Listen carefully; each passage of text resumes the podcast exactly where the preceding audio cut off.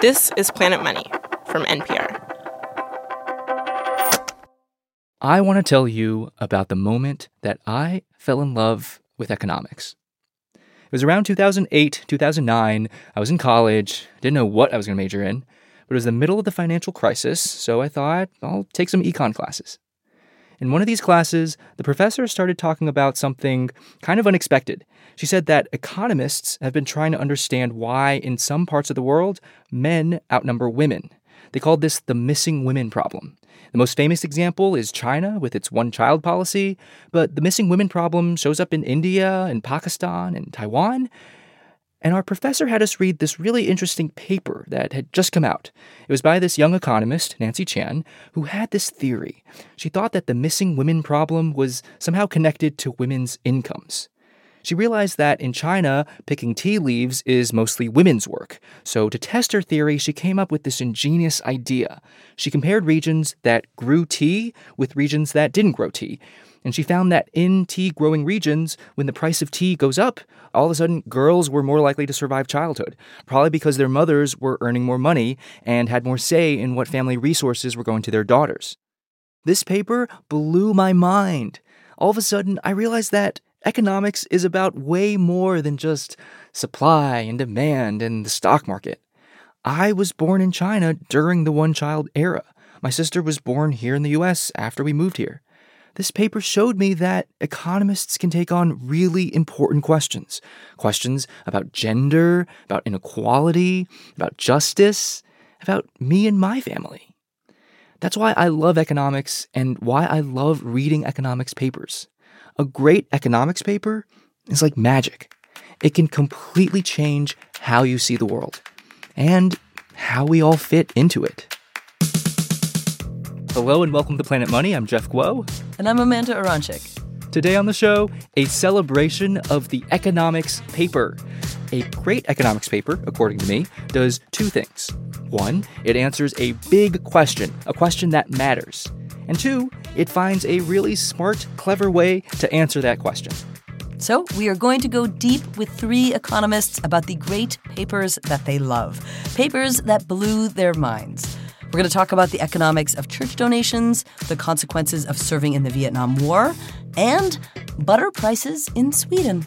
That's a big question, too.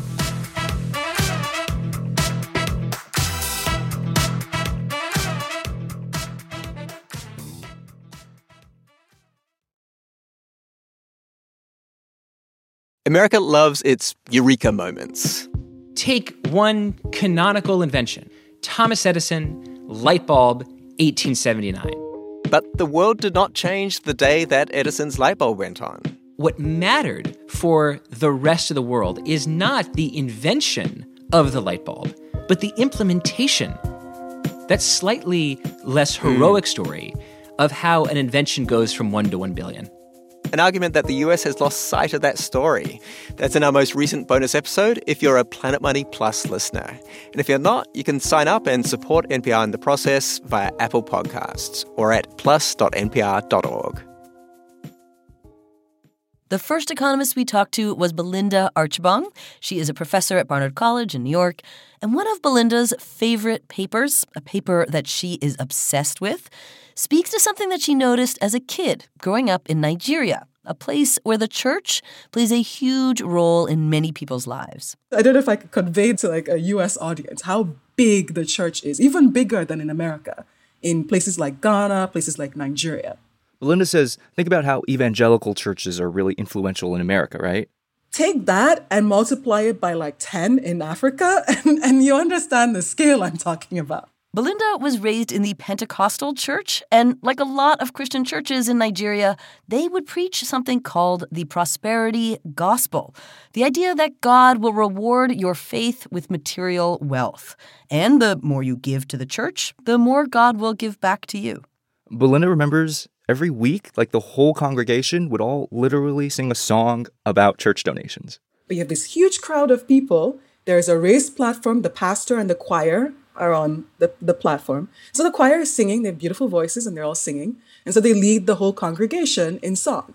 And so when it's time to give the offering, they would come on and they would sing, you know, if you if you know give, it will come back to you. Like a hype song for like church donations.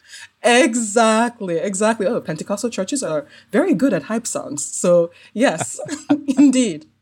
And the hype songs bring in money. Of course, some people are critical of the churches for asking people to donate substantial percentages of their income. Belinda, she has heard all of these concerns.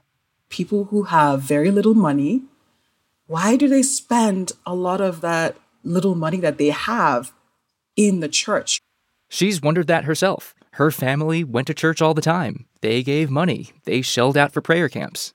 If you just looked at the situation without thinking about any any details in the context, you would say this is irrational behavior. To use the economics term, right? And maybe it looks that way from the outside.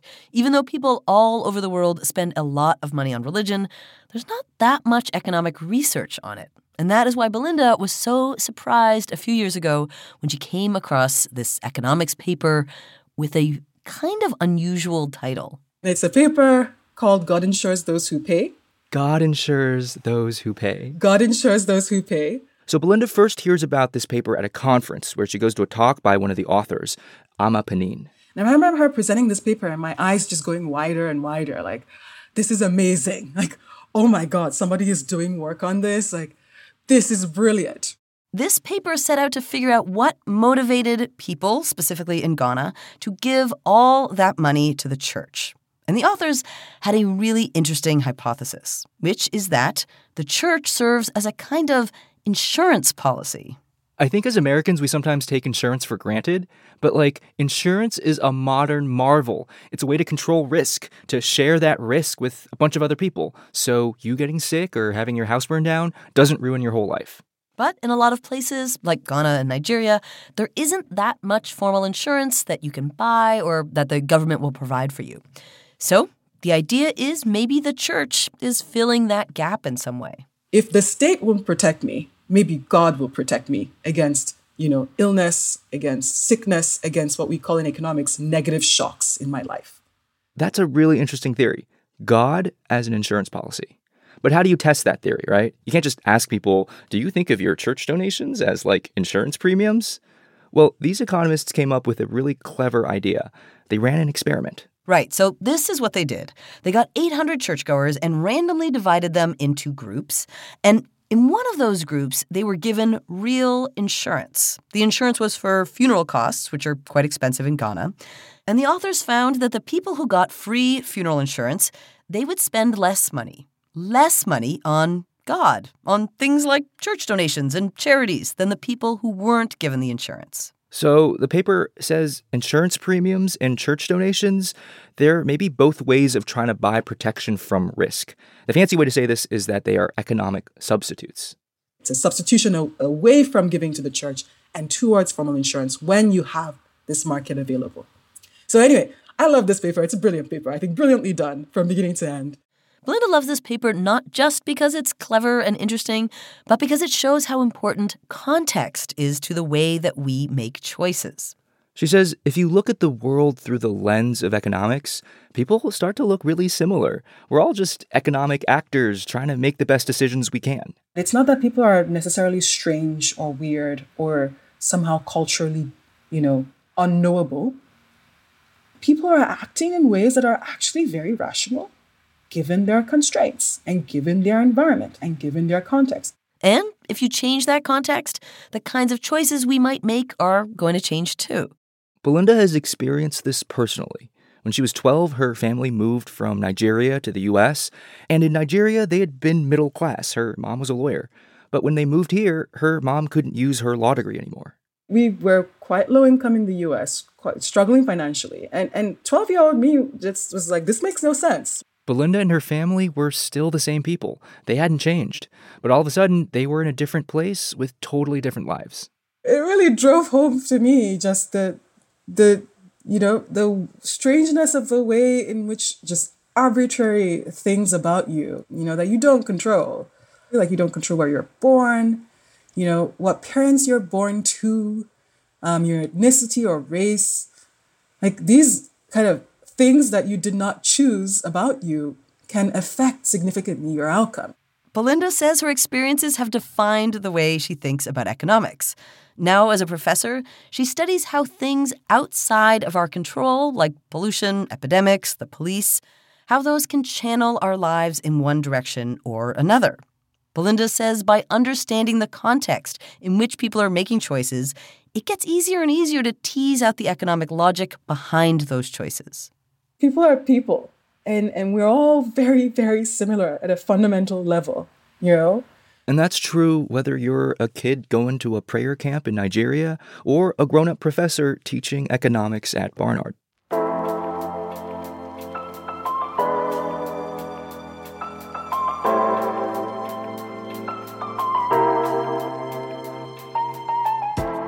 While Belinda's favorite paper is about the way economics can show how fundamentally alike we all are, our next great econ paper is about how our lives can diverge, depending on things like chance, luck, fate.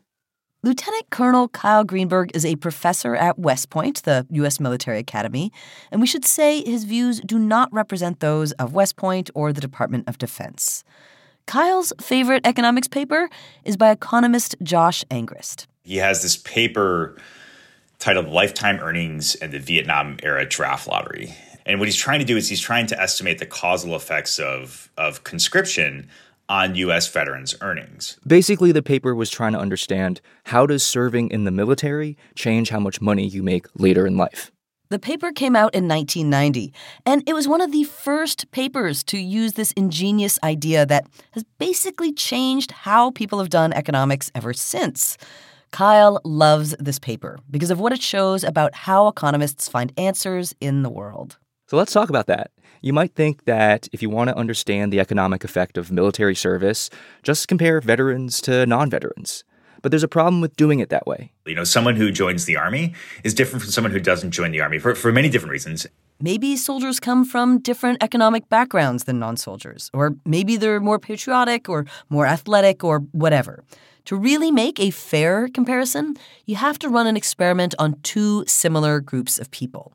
But imagine saying to a thousand people, hey, for an economics experiment, you have to join the army for three years. Uh, no, thank you. But what Josh Angrist realized is that this experiment kind of already happened. During the Vietnam War, there was a draft. Every young man got a random draft number, and depending on that number, you were either in the group that got to stay home, or you were in the group that probably had to enlist. By creating those two randomly selected groups that you could compare against each other, the draft created what economists call a natural experiment.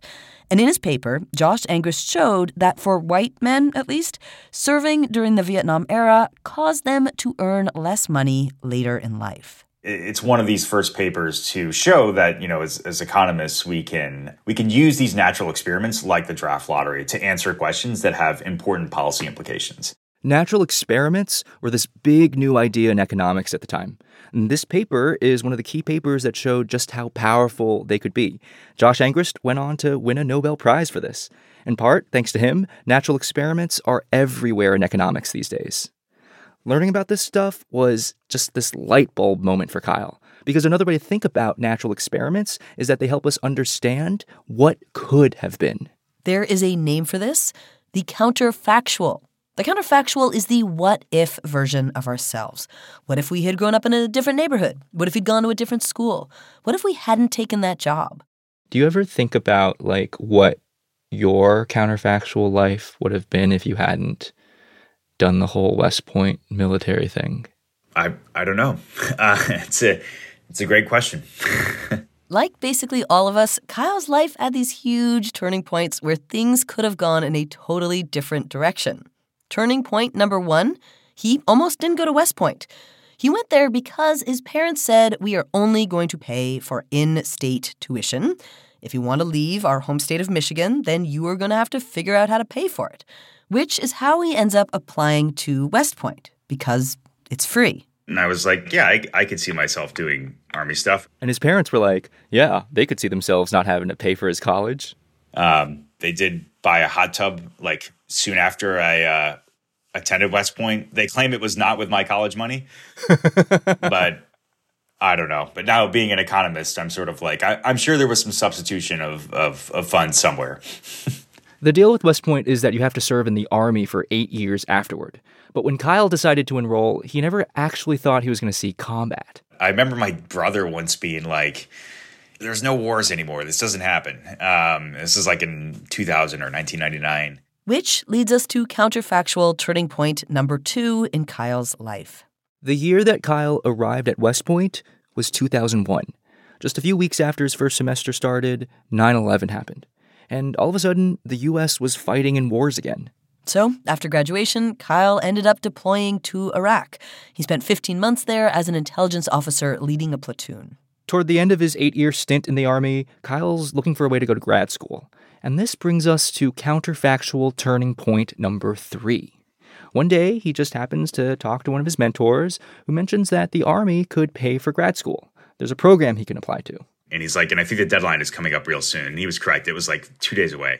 He takes the GREs and pulls together his application in a single weekend, and he gets in. It's it's really sort of a random chance encounter that I had that um, sort of put me down this path. Kyle goes to MIT and eventually finds himself in a classroom face to face with the Josh Angrist, the economist who wrote the Vietnam draft paper. And this is the moment when Kyle reads that paper for the first time. Josh Angrist ends up becoming one of Kyle's mentors, encourages him to study the economics of the military. These days, Kyle is a professor himself. He's back at West Point teaching his students about the importance of the counterfactual. Because Kyle says all these random things that happen in our lives, they can feel so arbitrary. But economists can add up everybody's experiences to see the patterns, to understand the counterfactual, so they can try to answer the question, what if, with real data. After the break, we talk to one more economist, and it's actually Nancy Qian, who wrote Jeff's favorite paper ever. Ah! I'm so excited!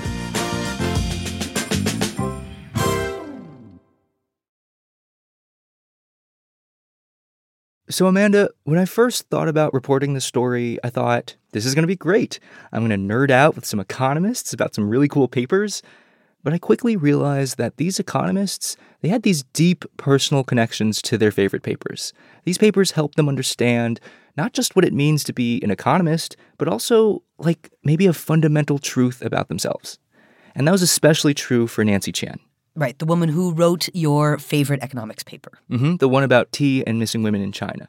She's a professor at Northwestern, and a few weeks ago I called her up to ask, Do you have a favorite paper? And Nancy says, Absolutely you know, sometimes you read a paper and it can change the way you think. Like there are questions that you come across and you're like, uh, oh my gosh, I hadn't even thought about asking this question. Nancy's favorite paper is called Changing World Prices, Women's Wages, and the Fertility Transition, colon, Sweden, 1860 to 1910. I feel like they need a better headline writer for economic papers. Nancy says there's a reason why this is her favorite paper, and the story starts in Boston in the early 2000s. Nancy's a brand new econ grad student at MIT, but she simultaneously has these very not econ ambitions. My plan was to be really a competitive ballroom dancer and break into the top like top 6. Well, where were you in the rankings at the time? I don't want to say this is accurate, uh, but our self-perception that we had a chance that we were in striking range of top 12 like top 12 in the US. Nancy says some of the dancers she was up against, they are now coaches on Dancing with the Stars. So she was trying to juggle that and doing a PhD at MIT at the same time. At some point, I started to flunk classes because I just couldn't hold it together. Like, you know, I, I was, uh, because this was a program where, you know, people who are much smarter and better than me, who've been studying all their lives, were studying, you know, 80 hours a week and I, who was not prepared, was not doing that. Eventually, her advisors at her grad program call her in to have a talk. I knew I knew that they were going to give me bad news, but I knew so little about how these programs worked. I didn't have ex- concrete expectations. Knowing what I know now, the expectation would be like they were going to kick me out. Her advisors tell her, "You have to buckle down. A life in economics, that is a serious commitment." And Nancy is devastated. She realizes that she has to give up dancing and study harder than she has ever studied in her life. And she's still not sure that's enough to catch up. Right before her big second year tests, Nancy calls her parents in a panic. I was like, look, you know, it's very likely that I'm not going to pass these exams. And I realized that I don't really have any other skills. And at some point, in a point of melodrama, I was like, you know, if this doesn't work out, I think I'll just, maybe I'll just farm. She'll just farm. But her parents were not the kind of parents who tolerated melodrama. In fact, they had lived through the Cultural Revolution in China and they had been farmers themselves. My mom said, I remember this really well. My mom said, it is wrong to be so con- condescending, to think that if you don't have any skills, you can just farm. You know, the thing that requires the least skill is picking up dung to make fertilizer. I remember tearing up on the phone. And I was like, oh my God, if I fail these classes, if I fail and I get kicked out of the program, I'm going to end up picking dung. This becomes her mantra. I do not want to pick up dung. I want to be an economist. You know, I just threw my entire like body and soul into it. And that works. Nancy does not get kicked out of her program. Fast forward a few years to when she's writing her dissertation. That thesis, that becomes her Missing Women and Tea Prices paper. That is the paper that will determine her place in economics, whether or not she'll get her dream job of being a professor. At the time, one of the economists who reads her paper emails her a bunch of comments. And one of the things he said was, I don't know if you've heard knew about this paper, but your job market paper reminds me of one of my favorite all-time papers by T.P. Schultz about Swedish fertility. That's the paper, Changing World Prices, Women's Wages, and the Fertility Transition, colon, Sweden, 1860 to 1910. That was the first time Nancy had heard of this paper. It was about the butter industry in Sweden, which was dominated by women, and how when the price of butter went up, women in Sweden chose to have fewer children. Nancy's paper, remember, was about the woman dominated tea industry in China, and how when the price of tea went up, so did the proportion of women in the population. So these papers had a lot in common. You might think discovering a paper like this would be bad news for someone in Nancy's shoes. Like your thesis, eh, somebody has kind of done it before. But that is not how Nancy took it. For her, it was a sign from the universe. It was really reaffirming for me because I felt like it was a confirmation that intellectually I really belonged in this place, that there would be other people who would be interested in the things that I would find interesting. And that just felt, I was just so excited. Nancy's gone on to have a really important career. Her tea paper is one of the most widely cited papers in her field. She's done important research on racial discrimination, democracy in developing countries, and the economic causes of famines. And she's worked to bring along the next generation of economists to make them feel like they too can belong. So, Amanda, you know, we were talking about what makes a great economics paper, right? Mm-hmm. It has to have a really important question. There's got to be a smart way to answer that question. After talking to Nancy, I want to add a third thing to that list.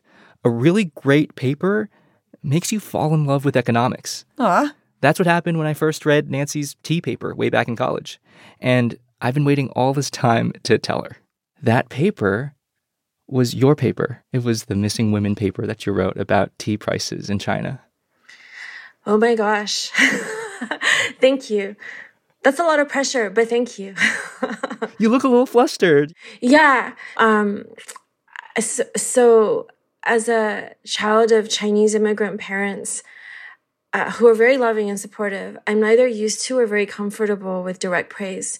And after this conversation, I'm going to block this out. But thanks. I guess having a favorite econ paper is one thing, but being the author of someone else's favorite econ paper, that is something else altogether.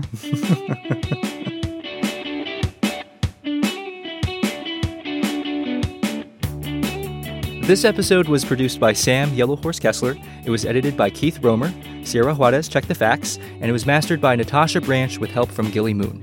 Jess Jang is our acting executive producer. I'm Jeff Guo. And I'm Amanda Aronczyk. This is NPR. Thanks for listening.